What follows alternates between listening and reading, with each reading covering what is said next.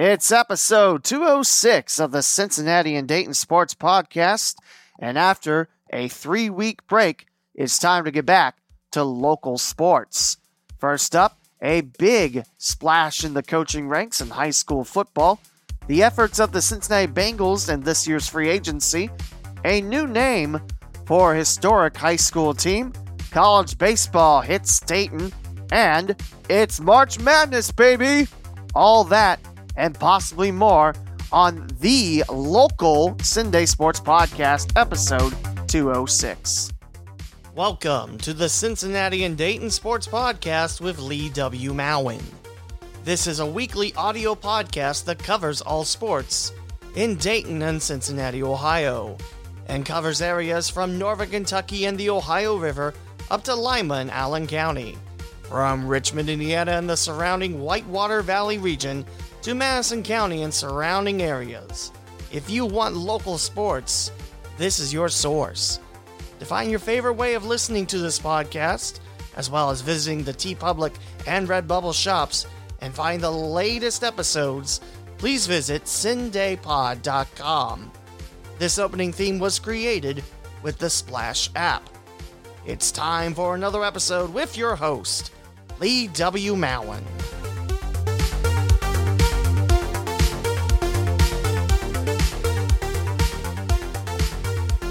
It's great to be back on the Cincinnati and Dayton Sports Podcast. This is episode 206, CindayPod.com and CindayPod on your social media channels. In case you're wondering why such a long break, no, it was not planned.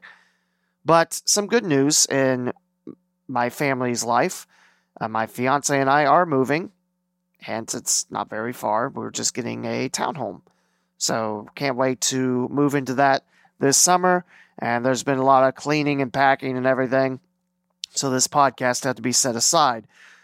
Didn't plan it to be three weeks. It was only supposed to be a week, and then another week happened. Another week happened. So that's why there was such a delay. But I can guarantee you there is probably a lot more local sports on this podcast than that show on radio that dares call itself local sports in Dayton. But hey, Let's begin. There is a big splash in the Cincinnati high school football coaching ranks. As you might know, Mike Daniels took a job with Army West Point with their football team. So the Princeton Vikings had an opening for the head football coach. And making the oh so long drive from the Winton Woods School District to Princeton is Andre Parker. Now, this hire really excited me because Andre Parker has been outstanding with Winton Woods in his 10 years. I think the Warriors missed the playoffs once. And I know that was because the Warriors didn't have 10 games. There was only nine. So, and it was down to week 10. But Andre Parker has done a great job with the Winton Woods Warriors. And now he'll be entering 2021 as the head coach of the Princeton Vikings. Now, I know I don't get to talk a lot about coaching changes just because of the fact there are a lot that go through the high school ranks, but this one affects me because I do broadcast for the Princeton Vikings football team on ESP Media, and I can't wait to see what's in store for my second year with the Vikings. So this article is from MSN.com, but it was released by Scott Springer of the Cincinnati Enquirer about a week ago. Parker's been the highly successful head coach of Winton Woods. He was a grad of Winton Woods back in the late 90s. I want to say 98, possibly 1999. He's been the head coach of Winton Woods since 2010, when then coach Troy Everhart resigned and took a job at UC. And Parker was the defensive coordinator when Winton Woods won the state title in 2009 in Division Two. In the video that accompanies this article. Coach Parker mentioned this is probably the toughest decision he's ever had to make in his adult life. I mean, he's jumping in from Division Two to Division One. I. I mean, it's just pretty much Princeton's a bigger school district than Winton Woods, but I don't think by much. But anyway, I mean, Coach Parker was very excited to take the job. Great job, great facilities, great kids. And he mentions that it's going to be good coaching, disciplined, and fast and aggressive. So I can't wait to see how Parker's influence affects the rest of the Vikings. Definitely a hire that once I saw, I was ecstatic about. Just because I've followed high school football for a while, and like I said, Coach Parker's done an amazing job with Winton Woods. No, no state titles. There was a runner up in, what was it, 2017? Yes, in Division Two. Two state semifinals and six postseason appearances. I was only off by two. Okay. At Winton Woods, Parker was 77 and 30, 77 wins, of course.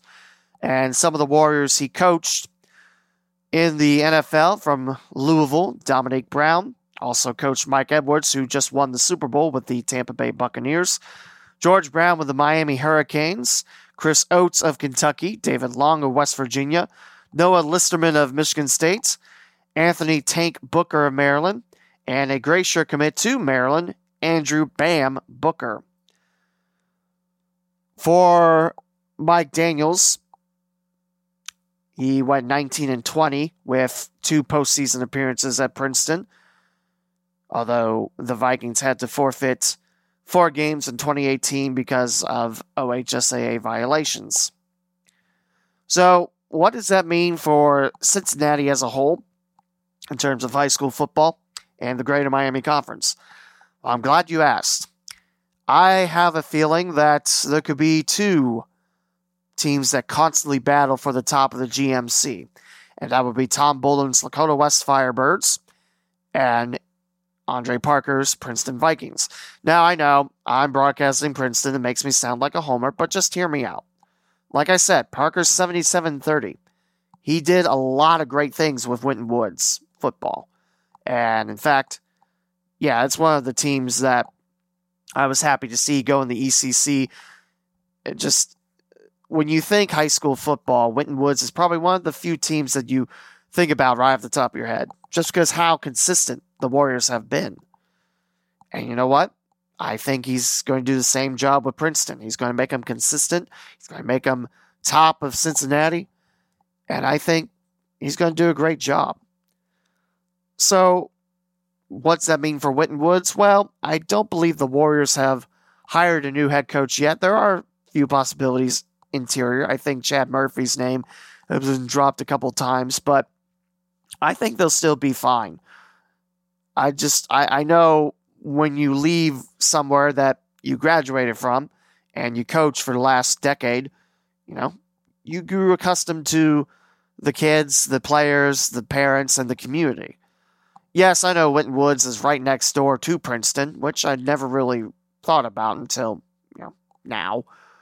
But it's a new beginning, and I think Coach Parker will rise to the challenge, and I think he'll do some great work with the Princeton Vikings. Now, already there are the 2021 football schedules on the Yappi Sports message boards, yappi.com. That's Y A P P I.com. And we're going to go ahead and pull some of those up. Uh, of course, I can't go through all of them. We'd be here all day, and I want to make this episode as quick as I can. I know I missed about three weeks of stuff, but let me tell you a little bit about Princeton's 2021 schedule. So the Vikings will start off August 19th at home against the Anderson football squad. More on Anderson later.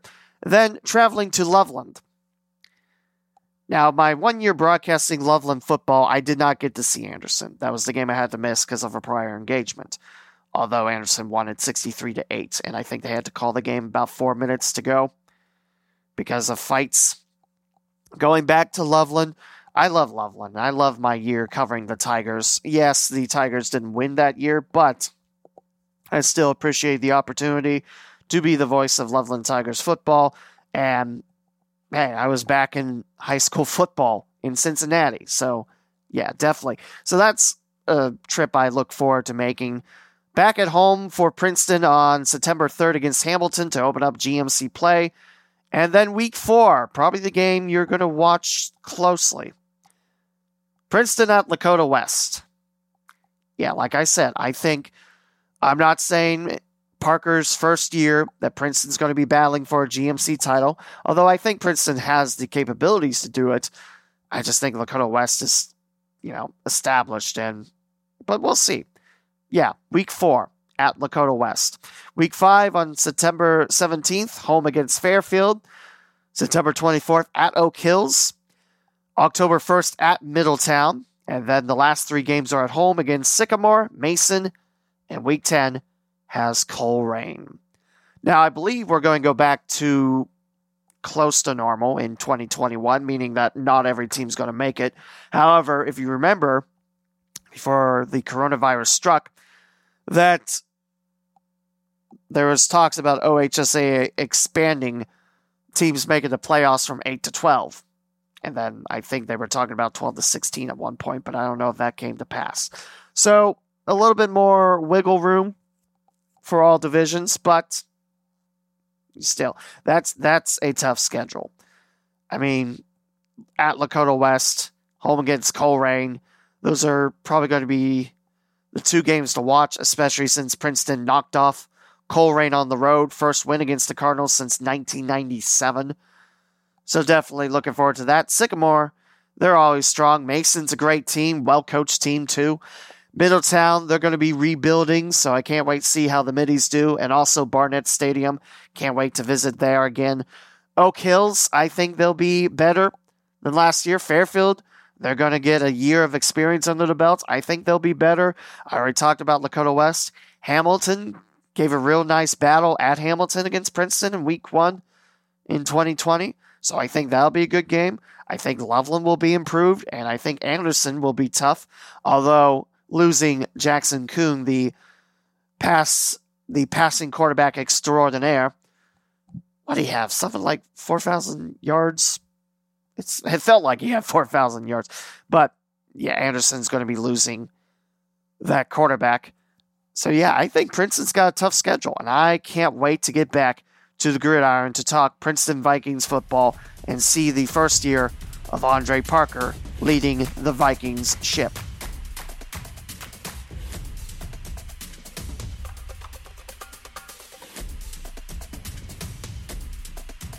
Speaking of Anderson, it's time to announce the new mascot for AHS. Please welcome the Raptors. This article from WLWT Channel 5 Cincinnati, also on MSN.com. Anderson High School has a new mascot as the Raptors, with the Redskins logo being retired after eight decades of use. School officials said the decision was made after months of planning, researching, and collaborations with students, staff, and alumni. Anderson High School officials called a Raptor strong, bold, courageous. Traits they say are found in Anderson's alma mater. Now, first up, Raptors, definitely unique. Because really, I, I think about all the high schools in the Cincinnati Dayton area, and even Northern Kentucky and Eastern, Southeastern Indiana. I really don't think there's one that's based off a dinosaur. So, definitely creative there. I also like the new logo. I, I, I don't know if raptors have stripes. I never met a raptor, okay? But it kind of has stripes like a Cincinnati Bengal does. So I like that little touch. I do like the new logo. Originally, I thought Raptors, oh, okay. Uh, personally, it would have been great if they took the Barons name because, you know, Amelia High School used to be the Barons before merging into West Clermont with Glen Este. But I do like the Raptors name. I know there's going to be a big fight saying, Anderson shouldn't have done that. Cancel culture. PC. Well, yes, uh, the mumbling's correct, but uh, you know what? Getting out of, you know, people's opinions on it, I, I, I do like the change, and I think it'll be, you know, something that Anderson can hang their hats on for quite some time. The three stripes across the nose are representative of Anderson's three pillars academics, art, and athletics. Wait, three stripes across the nose? I can barely see them on this little picture, but you look towards the snout. Yeah, I guess I can see that there. Are they talking? That's four. Oh, on the back of the head, I guess. I, I don't know. But It's a raptor colored orange with thin black stripes and teeth, because, you know, most animals have teeth. Since we began, we've been overwhelmed by the level of community and parent support for our transition efforts. We're excited to continue the rich tradition of excellence in the areas of academics, the arts, and athletics at Anderson High School for years to come. Go Raptors, as Anderson High School principal Rob Fellows said. So, I can tell you the day that Mike Dyer shared it on Twitter, there were several comments complaining about, oh, I've already mentioned cancel culture and everything like that. But I will definitely say that, you know, as we grow more evolved and we gain a higher, you know, a higher learning of respect. Okay, I can hope that, but yeah, definitely. I, I like it, and maybe that'll start a trend. There's some schools that have already said they're not going to change, which, you know, so be it. That's fine. But the ones that do, they're thinking out of the box, and I do really like that. I mean, I mentioned West Clermont, the Wolves. That's very unique too, uh, just because of the fact that, you know, again, going through all the high schools, I don't really think there's a Wolf, Wolves, Wolf Pack. Although I can tell you, Cincinnati sports media is definitely obsessed with Wright State having a Wolf as a Raider, which get over it already. But yeah, I like it. You know, so can't wait to see the Raptors, their first football game again at Princeton. And that should be a really fun one, too. I know the quarterback, I mentioned he's graduated and gone, but we'll see. It's a well coached team, and it's going to be fun saying Raptors Vikings.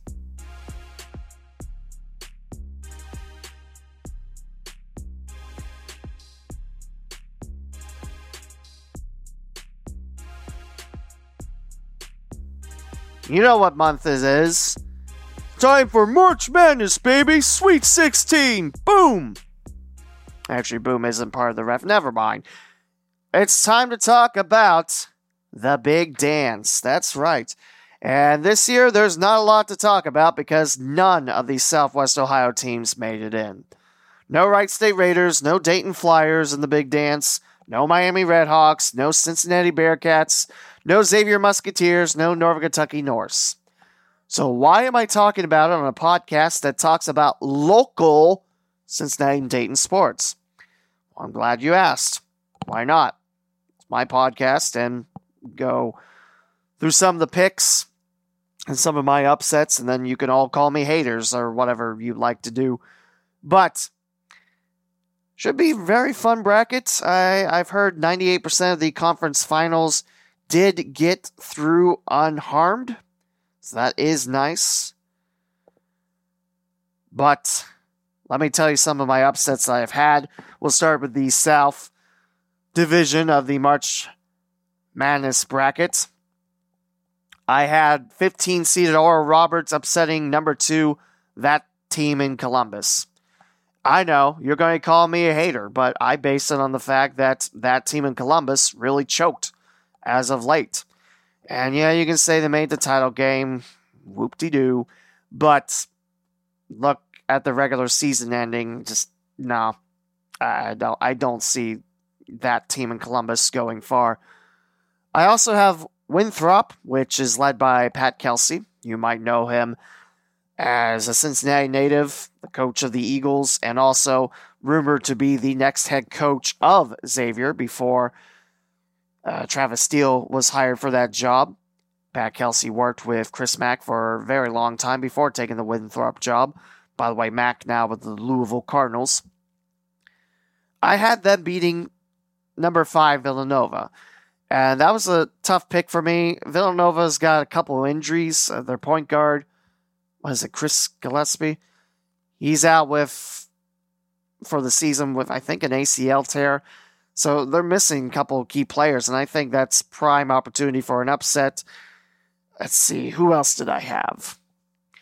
By the way, first four starting tonight. It is super weird that it's not going to be at UD Arena, but everything's in Indiana.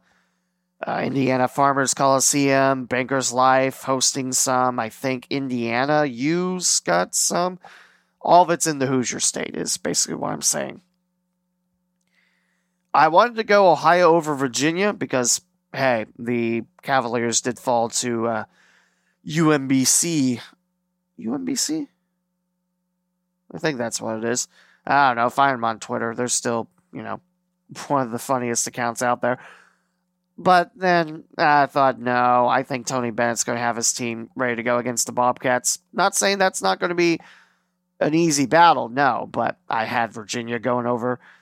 Let's see, I also had, where is it on this bracket? Technically not an upset, but I did have Loyola Chicago getting over Georgia Tech. I, I think the Ramblers, they've done so many great things since leaving the Horizon League for the Missouri Valley. I mentioned it on Tom Green's podcast, which, by the way, you can listen to now. Find it on my Twitter at the Lee W. Mowen. You can listen in from there. I, I mentioned on that podcast that when Loyola was in the Horizon League, didn't really do much. But now in the Missouri Valley, they've been competitive, they've been consistent, and they've been really good. So I like seeing that. It's just too bad it didn't happen during Horizon League. Maybe, you know, it'd be a multi bid league, but I digress. So technically not an upset. I also had Wisconsin over North Carolina, which is nine over eight. I, I just think the last few years have been, or the last few seasons have been rough for UNC.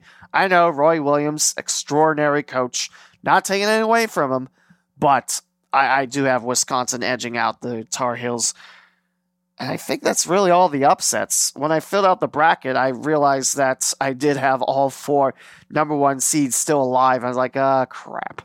It's not going to look like that at all. I filled out two brackets total. I think I had Gonzaga winning the national championship in one and Michigan winning the other one. I, I do think the national championship will come from that Final Four battle, but who's to win it? Who's to say? That's not to say that Baylor and Illinois are slouches, but that's what I have. So that's a little bit about my March Madness bracket. I'm not going to bore you with all the details. I don't really have a lot of upsets to talk about, but uh, I can tell you when I was working the Dayton baseball game when we were filling out brackets just for fun, uh, that a lot of people were calling me crazy for Oral Roberts beating that team in Columbus. I don't know. Oral Roberts has been a solid mid major program in the Summit League. I, I think they can do it. So we'll see. But yes, March Madness. Now, I mentioned that there's no Southwest Ohio teams to talk about, nor NKU. However, there is one team that did make the NIT, and that would be your Dayton Flyers. The Dayton Flyers are the fourth seed, and they'll take on the top seed Memphis Tigers, a team that really battled strong in the AAC. You know, I, I was surprised. I'll be honest with you. I was surprised because the Flyers' losses to Fordham, uh, St. Joseph's, and LaSalle, those teams ended up finishing bottom of the A10 table. Now, granted, Dayton did have a couple great wins, including knocking off regular season champions and the A10 tournament winners, St. Bonaventure, at St. Bonaventure. But, I mean, yeah, I mean, it's it's heartbreaking to think that Dayton had a shot. I, I at least had Dayton going to the Final Four last year. Whereas, you know, this year, yeah, it's a little disappointing. I mean, but still a tournament to win, and I think Dayton Flyers can do it, but they do have a tough customer in the Memphis Tigers. It is nice for Jalen Crutcher and the other seniors a shot to play in the playoffs before they leave UD. If they are leaving UD, I should say. Yeah, with this coronavirus, I think seniors can stay one more year. At least I think. Most of this will be taking place in Texas. By most, I mean all of it. The championship will be held at the Comerica Center in Frisco, Texas. Dayton's game will be in Denton, Texas at the, what does that say? The UNT Coliseum, home of the Mean Green. So on the left side of the bracket, you have Colorado State and Memphis as your top seeds. The Rams will get the Buffalo Bulls. Davidson will take on NC State 2 and 3. Winner of that game gets the winner of Colorado State Buffalo. If Dayton moves on against Memphis, they'll take on the winner of Boise State or SMU. On the other side of the bracket, you have a couple more A10 teams. I think there's four A10 teams Dayton, Davidson, St. Louis, and Richmond. Which, by the way, Richmond has defeated Toledo by 10 last night. So I'm trying to see. Also, St. Mary's, Western Kentucky played last night too. But Richmond, the two seed, knocked off the three seed Toledo Rockets, and they'll get the winner of number one St. Louis and number four Mississippi State. On the bottom side of the right side of the bracket, you have number two St. Mary's against number three Western Kentucky. Again, they played last night. Don't have a final score for you. And number one Ole Miss going against number four Louisiana Tech. The NIT goes on till March 28th, and the championship will be played at noon on ESPN. The third place game is actually after the championship game. That doesn't make a lot of sense. Why would you put the third place game last? Never mind. That's your NIT, and the Dayton Flyers will represent Southwest Ohio. There is one more tournament to talk about the 2021 College Basketball Invitational, which only has eight teams. And no, there's no local teams. The closest team would be Bowling Green, and they have Stetson. Coastal Carolina has Bryant, Longwood has Pepperdine, and Bellarmine, a brand new Division One outfit in Louisville, Kentucky. You might know them as the team that plays out of Freedom Hall now. They got Army. All these games are on FloSports, meaning pay per view per month, I believe, and starts March 22nd. Now, I'm not the one that likes to make excuses. I mean, if Wright State didn't blow a 20, yeah, I, I, we have to talk about eventually. Wright State blew a 24 point lead with seven minutes to go and lost in OT in the semifinal game in the Horizon League tournament to Milwaukee, which coming into that tournament, I thought, ooh, Milwaukee's going to give us a good battle. I mean, I was surprised Wright State swept both those games, but Panthers did a nice job taking that game away from Wright State. I, I, I'm I'm just disappointed that Wright State didn't get an offer. I know NIT's not going with the automatic bids if you win your regular season title, but don't get the tournament title too. But I, I think that's a, a shame. Wright State was ranked so high and such a great year ended on a sour note like that. Just, mm, I hope Loudon Love does come back, but you know, it's up to him. I mean, if he thinks that another year Wright State will do him good, that's great. If not, then, you know, definitely a heck of a career, leading rebounder and the most wins for an athlete in Division One history of Wright State. So, yeah, I am a little sad that Wright State didn't get into the tournament, but I am happy to see the Dayton Flyers fight on for another tournament. No Cincinnati, no Xavier. And I think that's the first time since the 70s since that happened. It's been a while. Uh, Cincinnati had a rough season and one time was last in the AAC, but I, the way they came back without Keith Williams in the semifinal game against Wichita State to knock off the top seeded Shockers, I mean, that that's heart and soul. And I, I don't think I'll ever forget that fight. And then Houston comes in and steamrolls UC again. Houston's got a really good squad. They have Cleveland State in their March Madness battle, by the way, which I have the Cougars winning. I know I'd like to see the Vikings pull off an upset, but I just I don't see it happening. Although Cleveland State's been really strong since, you know, being outscored 40 nothing in one span against Ohio. But it is nice to see the Vikings in the tournament. However, yeah, it's just now with UC facing so many athletes transfer going into the transfer portal, man, I I have no idea. I think there's what four scholarship players. And just, uh, I hope Coach Brannen gets the ship right for next season. Xavier, on the other hand, what a great start they had before Big East play, and then just it kind of fell apart from the Musketeers, which again they controlled their own destiny and just blew it in their Big East tournament game. So yeah, it's it's rough to not talk about Southwest Ohio teams in these tournaments, with the exception of Dayton. But, you know, it is what it is. March Madness. It's time for basketball, baby.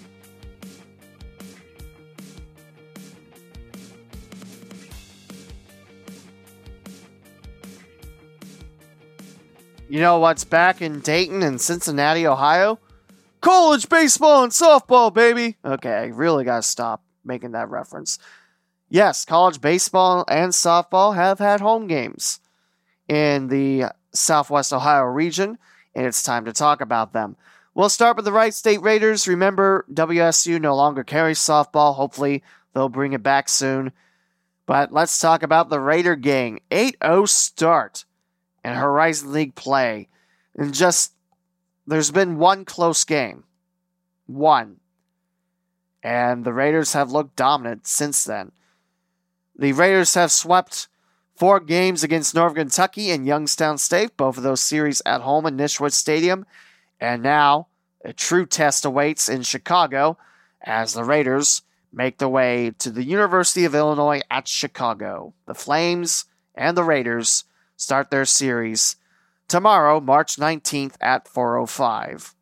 Doubleheader Saturday, single game Sunday, all in the afternoon, and Saturday and Sunday's offerings will be on ESPN Plus for those that want to catch it.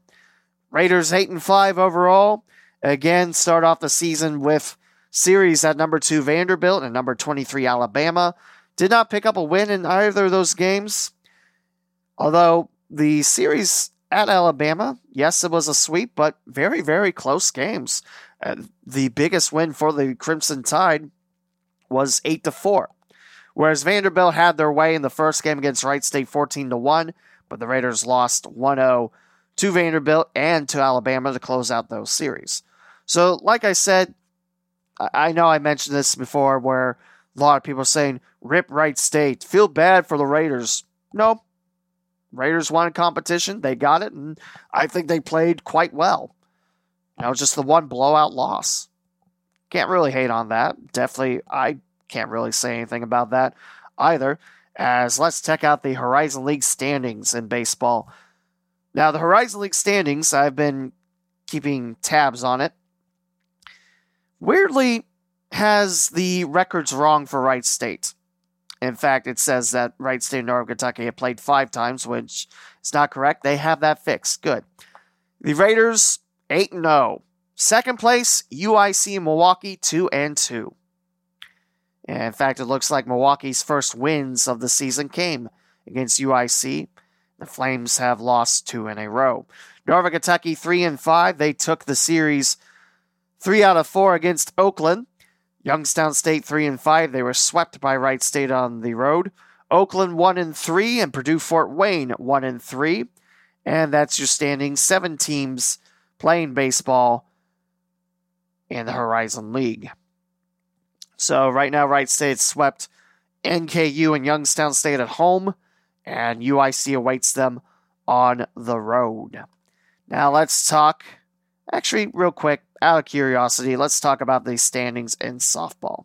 Yes, I know right? State doesn't offer the sport anymore, but currently Oakland leads the Horizon League 3 and 1. Youngstown State, Green Bay, Robert Morris, Detroit Mercy, Cleveland State, Purdue Fort Wayne, UIC Northern Kentucky 2 and 2, IUPUI 1 and 3.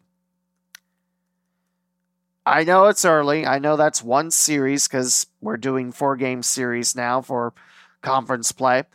I know it's early, but never have I seen so many teams tied at two and two. That is crazy. And I, I, I think Wright State would have had a great year in softball, but you know, it's a tough decision. I know that, you know, it wasn't one that celebrated, hey, we cut sports, yay! That'll show everyone. But let's talk about college baseball at UD. And I have seen a lot of games at UD. The Flyers are 3 and 11. They were recently swept at home by North Dakota State, a team that looked really good pitching wise, hitting wise. Just that's a complete team in the Summit League. They're picked to finish third. I think Oral Roberts was picked to win, or they were down by a vote for second place in the Summit League. The Flyers They were swept at South Carolina. I think they were ranked number 18, and they dropped two out of three at Campbell, a good Big South team. They split the series at home against Oakland 10 to 1 to open up home play. Lost in a seven inning doubleheader to Oakland 5 to 3 and 2 to 1. And then beat the Golden Grizzlies in walk off fashion as designated hitter Alex Brickman hit a high bouncer to the shortstop with no chance to throw out the runner at home. And the Flyers took that. Since then, the Flyers dropped the series to North Dakota State 5 to 1 9 to 1, 4 to 3, and 9 to 3. So what's next for UD and the Fly Boys? Well, a four game series at home against Central Michigan. And I think the Chippewas are having a pretty good season thus far. They have former Oakland Golden Grizzly in Mario Camilletti, who was a great player for the Golden Grizzlies. Now he's with the Chippewas. The series begins Friday, March 19th at 3, doubleheader Saturday starting at noon, and a single game Sunday at 1 o'clock. Now, before you ask, at UD, no, it's not general admission. You have to be part of the players' pass list, meaning they have to name you in order to get into Woerner Field at AES Ohio Stadium. Man, that's so weird saying AES Ohio. We still live in a world without DP&L. What is this? Yes, I know DP&L is still a thing. They're now AES Ohio. We still have electricity. We haven't had to go back to fire. Be very weird if I had to do that for a podcast, but never mind. So that's your next series at home. A10 play won't begin until next month when the Flyers visit Davidson April 9th, 10th, and 11th for four. Now, something I want to share about the Dayton Flyers baseball team is the fact that they're getting a chance to play at Day Air Ballpark. That is awesome. I I'm really pumped to announce there. Yes, I know I've announced that ballpark before, but get to see the Dayton Flyers and get to announce them. I'm really excited to see these games. This will be the first ever nighttime Dayton Flyers baseball game that I've done, which is a home game for UD. I'm not counting the ones at Wright State because, again, not a home game for UD.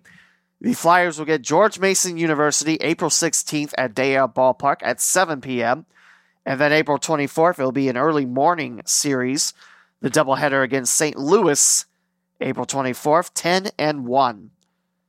Yeah, SLU in town, and you get to host them at Dayton's premier ballpark, which is really awesome. I wonder if St. Louis gets a chance to play at Busch Stadium. That that's honest question. That's not me poking fun at SLU. If I was poking fun at SLU, I would just say, hey, remember when you filmed Travis Ford, your head coach of men's basketball, rolling down a hill for no reason? Yeah, that's fun. But I, I can't wait. I mean, three games at Day Air Ballpark. You visit, uh, excuse me, Dragons Baseball on Twitter, and there's a link to get to Ticketmaster. Use promo code UD and you can come in. You can watch that game. I think the general public's allowed as long as you get your tickets that way. And yeah, I think there'll be a good opportunity to catch your Flyboys against George Mason and St. Louis.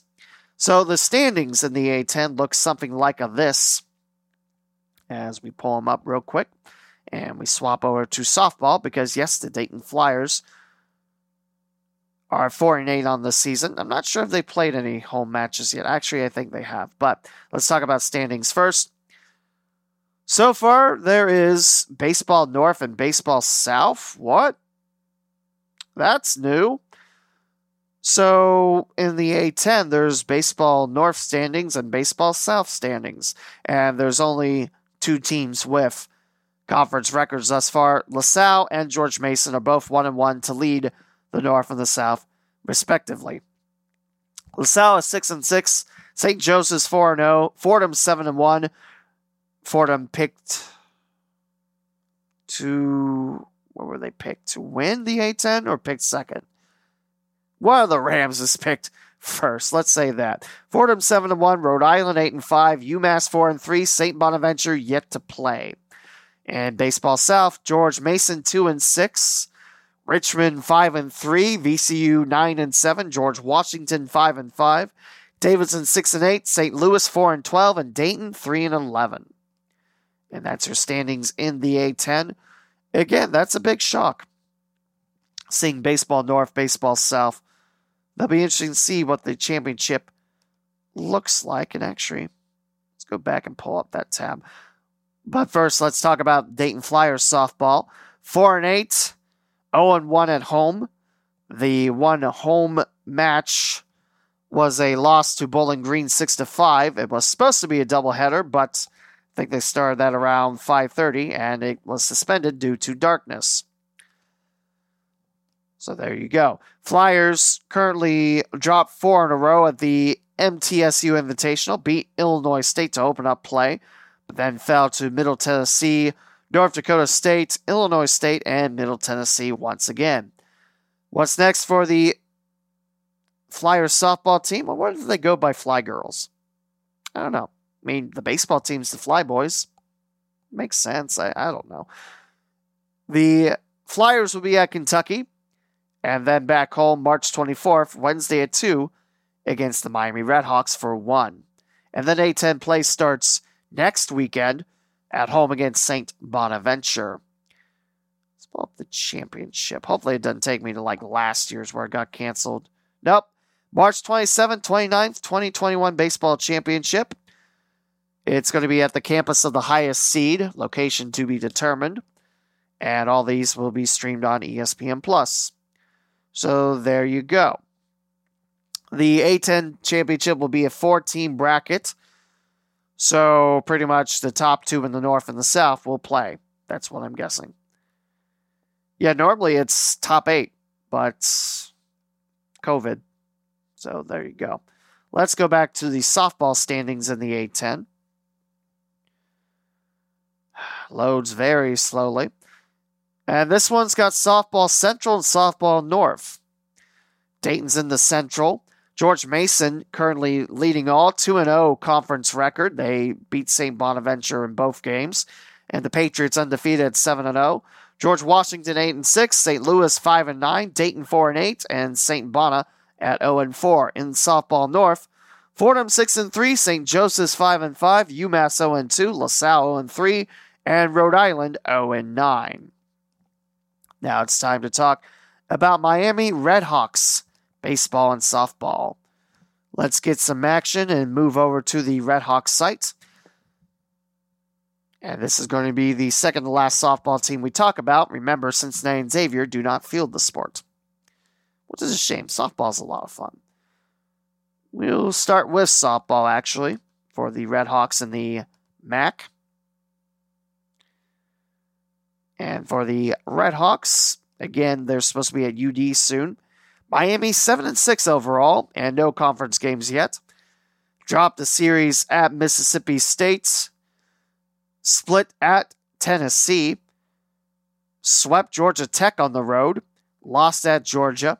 Lost at, no, excuse me, won at Georgia State. Lost at Kennesaw State. And so far, no home games yet for the Redhawks, but that's scheduled to change this weekend as Western Michigan University comes in for four, and then the Flyers welcome in MU. But then back at home for Miami softball, they'll host Central State for four, and then hosting Eastern Kentucky for two to close out the month of March. Standings in softball look like this: Toledo six and five, Miami seven and six, Bowling Green eight and seven, Ohio four and five, Ball State six and nine. Northern Illinois 5 and 8, Western Michigan 4 and 9, Kent State 3 and 10, Central Michigan 2 and 7, Buffalo 2 and 11, Akron 1 and 11. So let's move over to baseball now in the MAC. Redhawks should have another great squad. Great start last year and squashed by COVID, of course. We'll do the standings first. Currently Akron 4 and 1. Not sure if that one loss is against Wittenberg, because Wittenberg did beat Akron on the road. Yes, it is. That's the one loss. And so far, I'm trying to think if Mercyhurst is a D1 score or not. No D1 games yet for Akron, but that's going to change as this weekend the Zips will host Eastern Michigan. Why am I talking about Akron baseball? Well, it's because of the fact that it's Chris Sabo leading the charge for the Zips and the resurgence of Akron baseball. So that's why I did that. Akron 4 and 1, Kent State 4 and 3, Miami 7 and 6, Central Michigan 2 and 2. They're heading to UD tomorrow. Ball State 6 and 7, Eastern Michigan 4 and 5, Ohio 1 and 2, Bowling Green 2 and 7, Toledo 2 and 9, Northern Illinois 1 and 9, and Western Michigan is 0 and 3. For the Redhawks, they're listed at 7 and 7, not 7 and 6 like the standings have it. They've lost two in a row, have the Hawks, and that was a series loss at Memphis. Took down the Tigers 9 0 in the first game, but dropped the next two 5 2 and 4 2. Toledo flies into McKie Field at Hayden Park for four. And then for four games, Northern Illinois on the campus of Miami U before taking off to visit Eastern Michigan. Again, for four. We're going to talk about the Northern Kentucky Norse. I mentioned softball, and the Norse were one of uh, how many? one of like 10 teams tied at 2 and 2. But talk about the Norse program for a little bit. First for softball. Really I missed that series of Wright State and Northern Kentucky softball. I missed the baseball series too. However, there is always the chance to see Wright State go down Northern Kentucky. It's not that far. It's about an hour, maybe. So far for the Norse softball program, they split the series with the Green Bay Phoenix at home. The Norse won the first game 1 0, lost the next game 1 0, beat the Phoenix in the first game of Saturday's doubleheader 3 to 2, lost in the next one 4 to 3. So the Norse will take to the road to visit Oakland for 4 and then visiting Youngstown State for 2 for coming back home to take on Cleveland State for four. That is weird. That series at Youngstown State is two only, but then you have Youngstown State coming in for four. Is that Horizon Link? Yeah, it's, that's Horizon Link. So there you go. So that's Northern Kentucky softball there, splitting the series at home against Green Bay. For baseball, I mentioned the Norse fell at Wright State in four, but then took the series at home against Oakland in three best of three, I should say. What's next for the Norse? Milwaukee at home. Should be a very good series.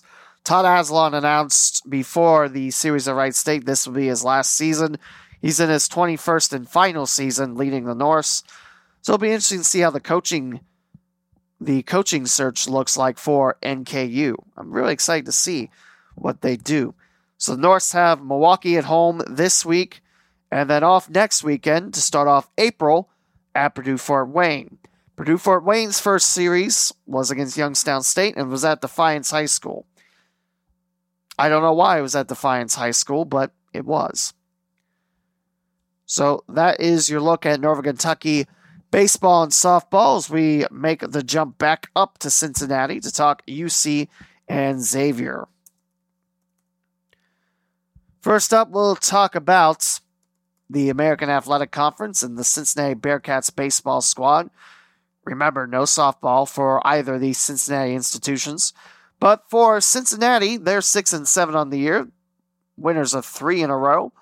And the next series, well, it won't be a American and American Athletic Conference series. It will be the Skyline Chili Slam a thon Man, if both teams have wrestling, that'd be a great name for it. No, it's the crosstown shootout, the showdown between Xavier and Cincinnati. First game will be at the UC Baseball Stadium Friday at 4.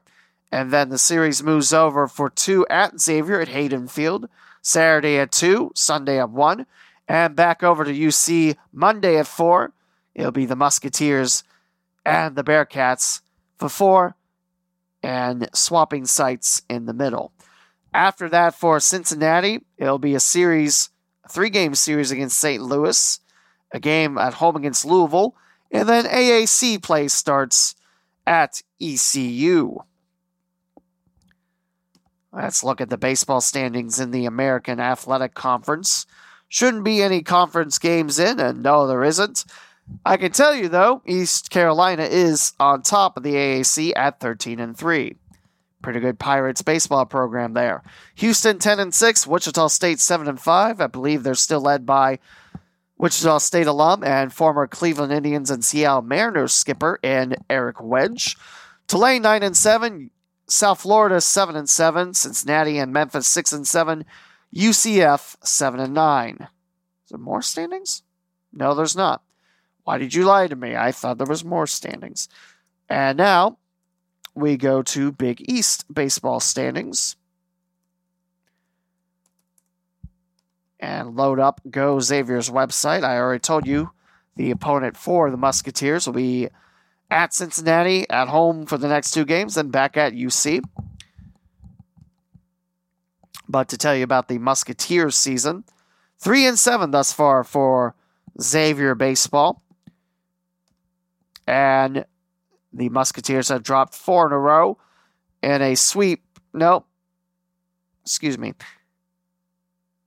Well, yes, it is a sweep in the hands of Baylor at Waco, Texas. And then to close off the series at Wofford. The Musketeers fell 7 to 3, 11 to 4, and 10 0 at Baylor as the Musketeers now prepare for their battle against Cincinnati. What's next for the Musketeers after UC? Well, next weekend, the Xavier team moves to Evansville, and then to open up April, it's the Battle of Xavier and Dayton. Yes, I know you want to see that men's basketball, but can't wait. Xavier will host Dayton on April Fool's Day, then April 2nd, and then the Flyers will welcome in Xavier Saturday, April 3rd for a doubleheader starting at noon.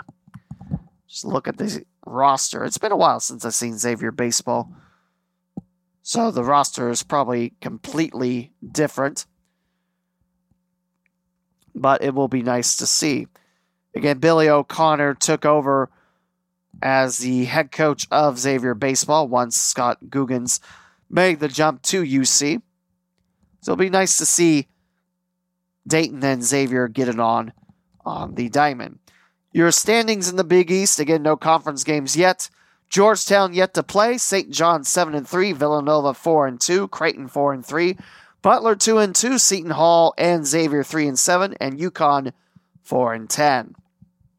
And that closes off D1 college baseball. Cannot wait for the season to continue on here in Southwest Ohio. And that will do it. That is about three weeks worth and still an hour. Man, I have no idea how these last long. Again, sorry for the three week interruption, although I guarantee there's still more local sports in this podcast than what that show gives you in Dayton. I, I can almost guarantee it, honestly. Actually, that's not it. There's one more topic, and it's recent, it's now, it's the Cincinnati Bengals in free agency.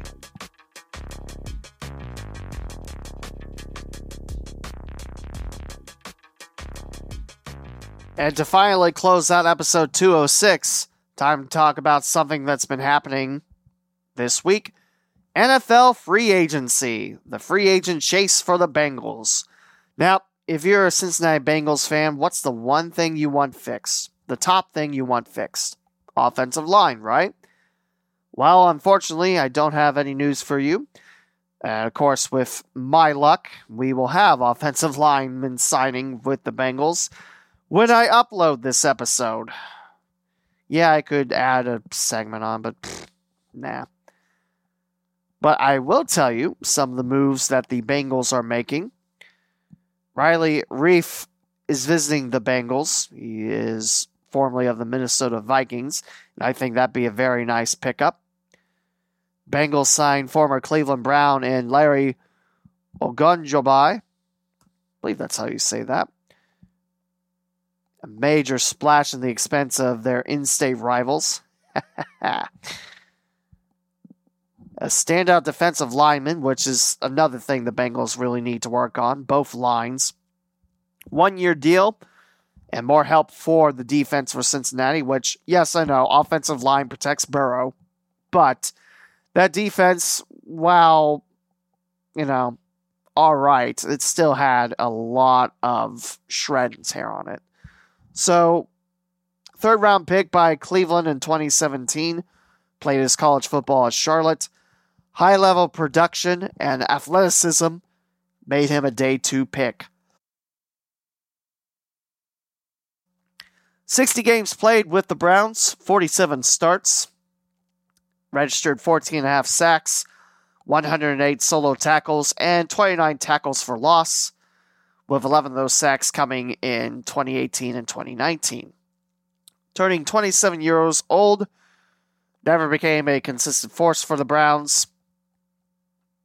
But I think these additions in the defense, uh, there's no excuse for the defensive coordinator now. You know, with the signings that the Bengals are making on defense, it's either do better or hit the road for 2022.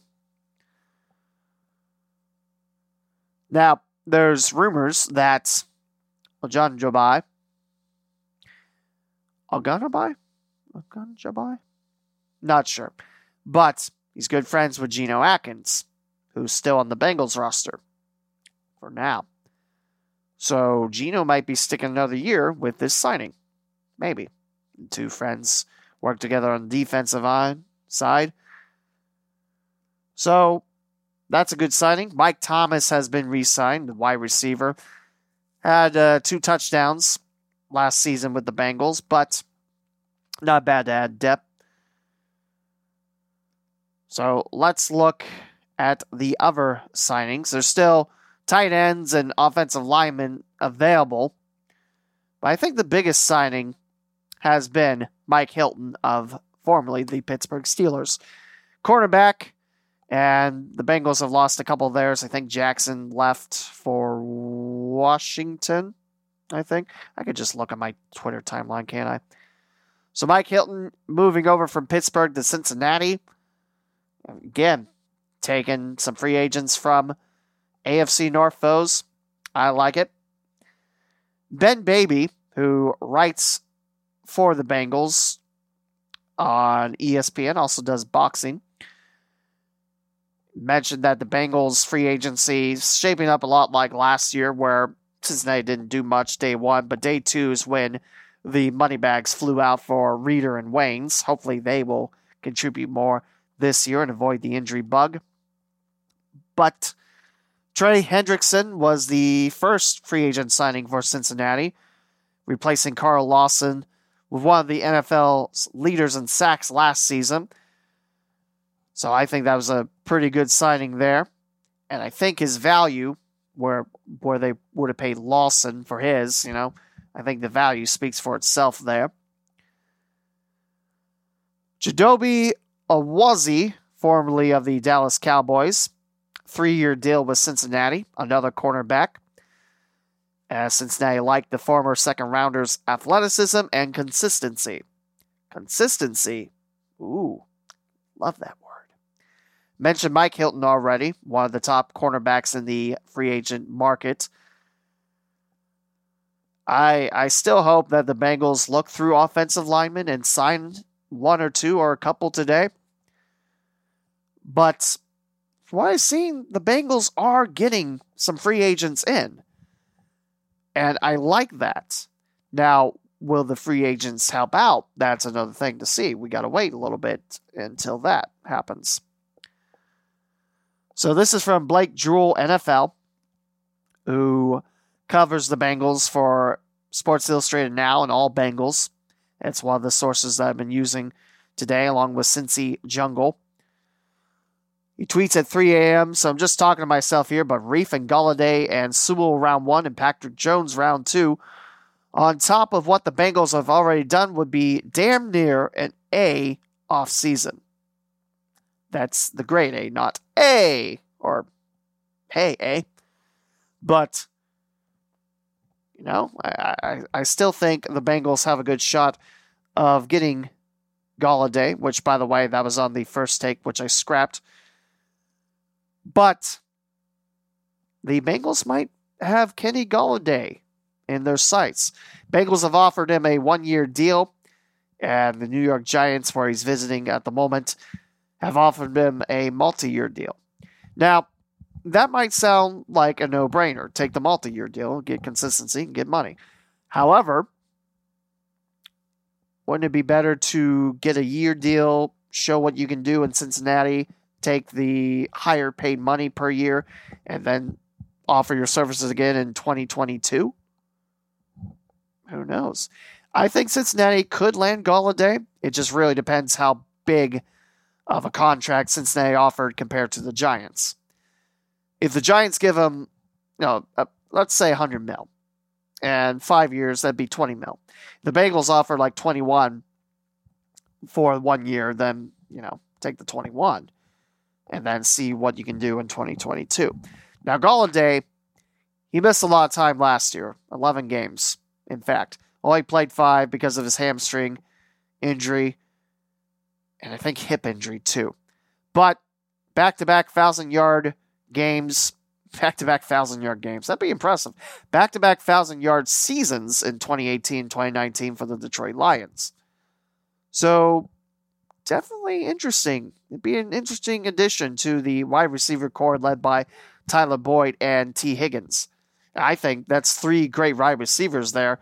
That's tough to cover if you're any secondary. So, yeah, I like that. There's also a re signing by the Bengals, backing up Joe Mixon and really shining bright towards the end of the season. Samaje Perine. I believe he resigned for two years. Nope. Yes, two more years for Perine. He's played the last two years in Cincinnati.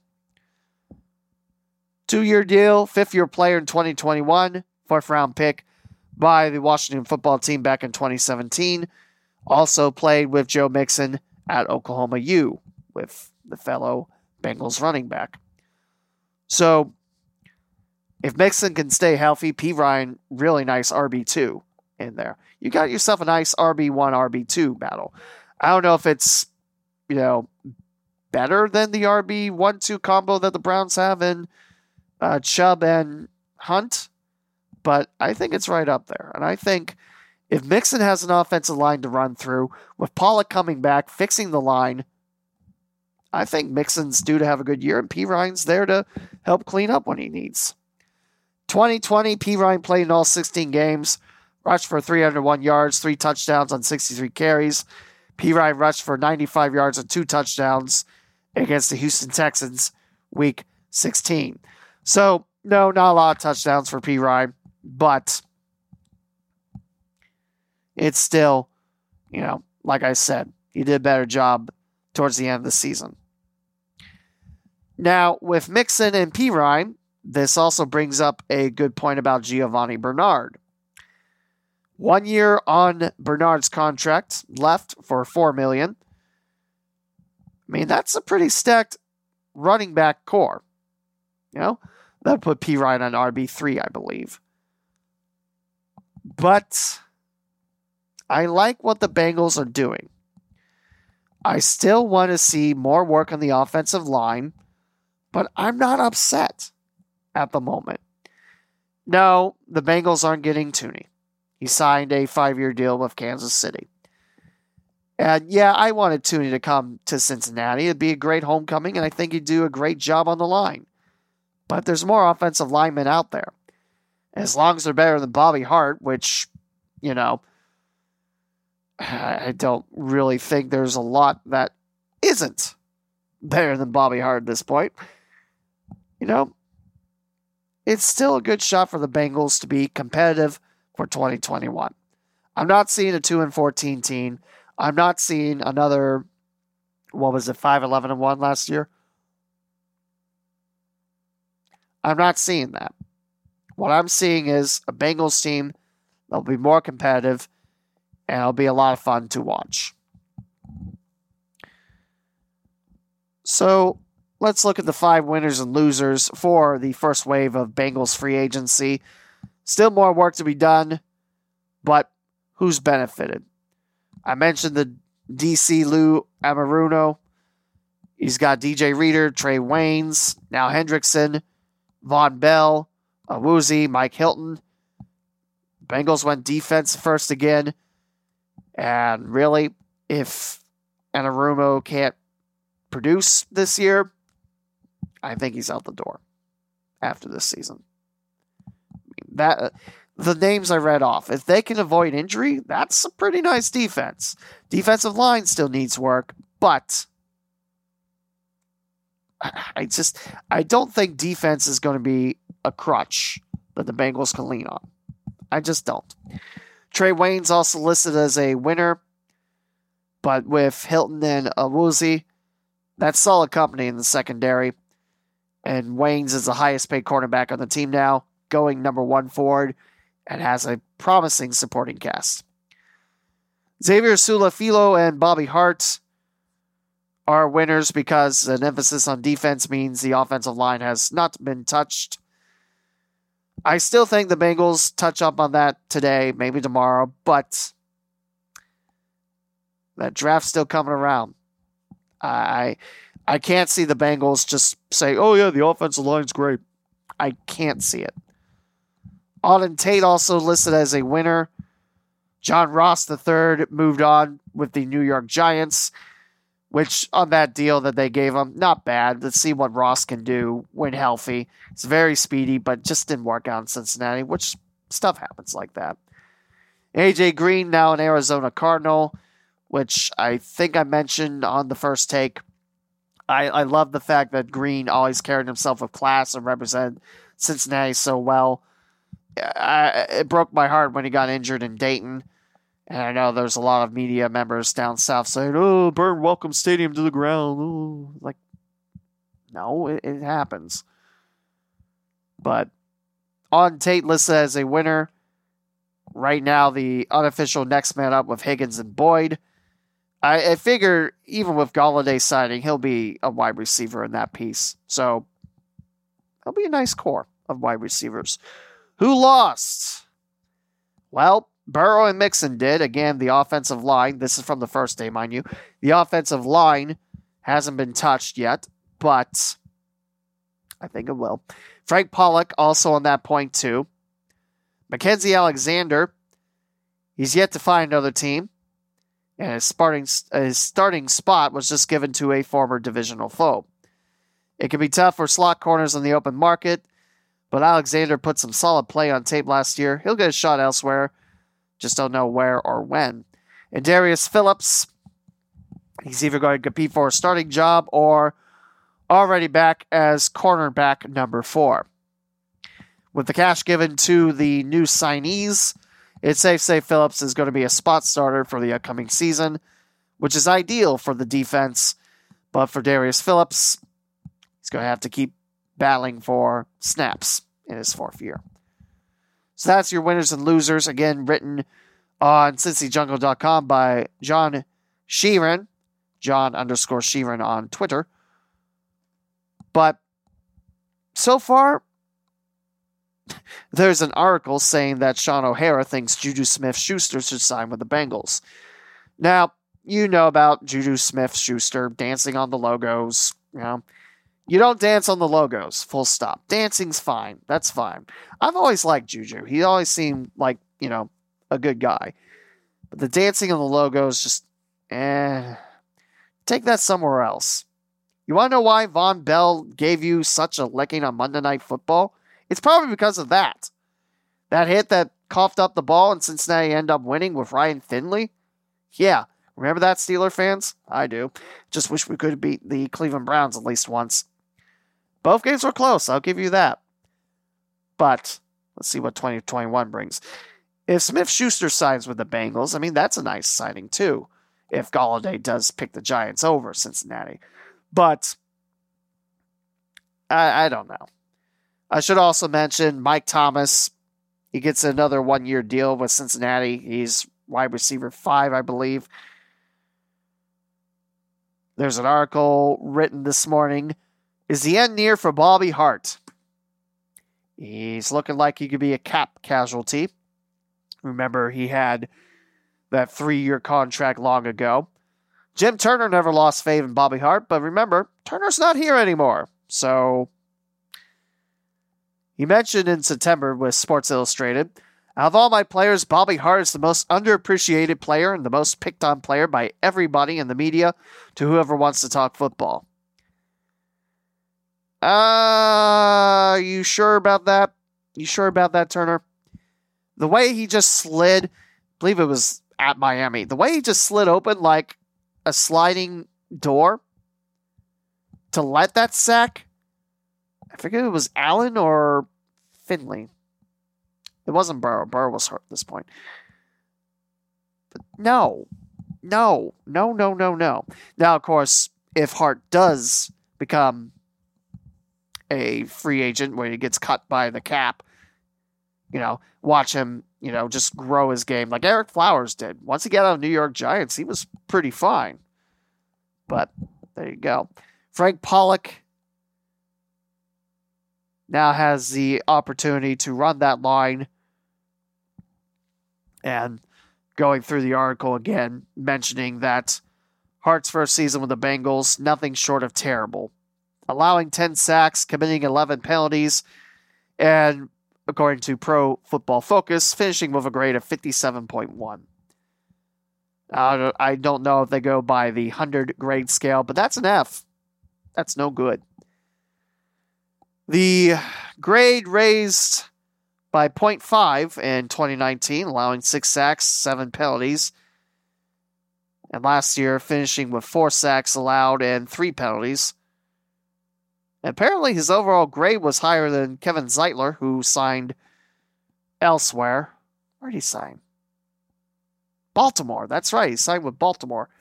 That was another name that Bengals fans were wanting back, but it didn't happen. So, Bobby Hart, no surprise, not really a fan favorite in Cincinnati. But, you know, maybe, maybe he, you know, gets better. I don't know. So let's see if there's any more new news before we sign off. Like I said, Riley Reiff visiting the Bengals, that'd be a nice signing on that line.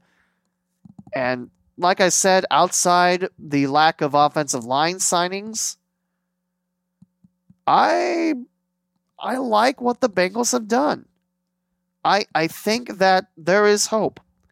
I don't see you know the Bengals, you know, going so far below 500. I know there's a lot of Bengals fans I've already said, "Oh, well, uh, uh it's it's going to be uh, it's going to be a 5 and 12 season." It's like Okay, what proof do you have on that? Oh, I don't know.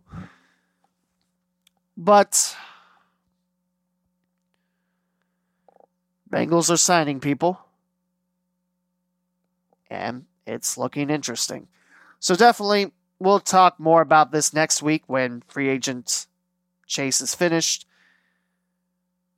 Uh, the Bengals are spending money again, but if it helps them out, that's to be determined later. I will say, you know, I really want to see Joe Burrow come back. There was someone in the area that's had the audacity to share pictures of Burrow getting hurt and celebrating it because, you know, the Bengals haven't done anything with the offensive line. So, you know, there's that. That's classy. So good on you for that, I guess.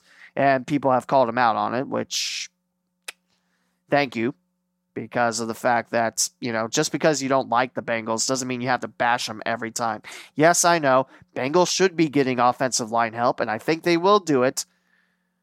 But there's no reason to, you know, share pictures of Burrow getting hurt.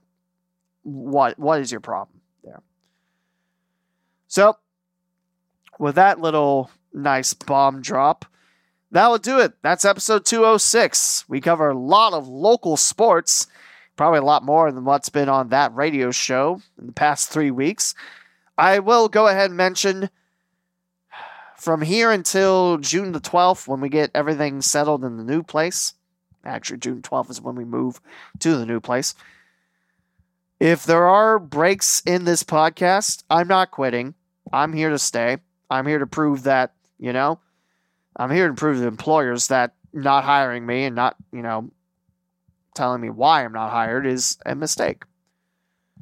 So definitely looking forward to continuing this podcast. Hopefully, there won't be that long of a break again, but like I said, getting closer to time, it's going to be hectic. I start broadcasting with Champion City and the Kings late May. Dragons start up in May. And just, uh, man, I can't wait. I, I, I, work a very busy spring, but it, it's going to be a great spring. So I'm, I'm happy to stay busy. But just to let you know, if there is a break, I'm not quitting the podcast. It's just that I have to get ready for this new move. Unfortunately, I don't think there's going to be a space for me to have a podcasting room of my own, but it's two floors, several rooms. I got plenty of places to record, and I'm looking forward to more space. So that'll do it. Episode 206. This isn't on Dayton Radio, it's on the local CinDay Sports Podcast, and it's great to be back talking Cincinnati Dayton sports with you. Catch you up on 207, where we crown boys basketball, girls basketball, ice hockey, state champions, and talk about more happening in Southwest Ohio. Until next time.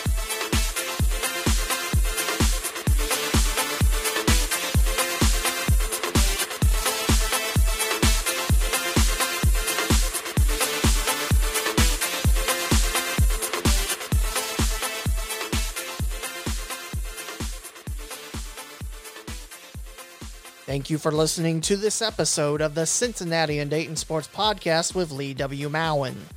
Be sure and bookmark CindayPod.com, the official website of the local CinDay Sports Podcast. From there, you can find your favorite way of listening to future episodes on platforms such as Apple Podcast, Google Podcast, TuneIn, Pandora, Spotify, the iHeartRadio app, and more. You can also find the Redbubble and TeePublic shops there too, where all podcast merchandise purchases go to help the podcaster. Follow on social media at CindayPod and the Lee W. Mowen on Twitter, Facebook, and Instagram. This closing theme was created with the Splash app. This is Lee W. Mowen saying thank you again for listening, and we'll talk more local Cincinnati and Dayton, Ohio sports next time.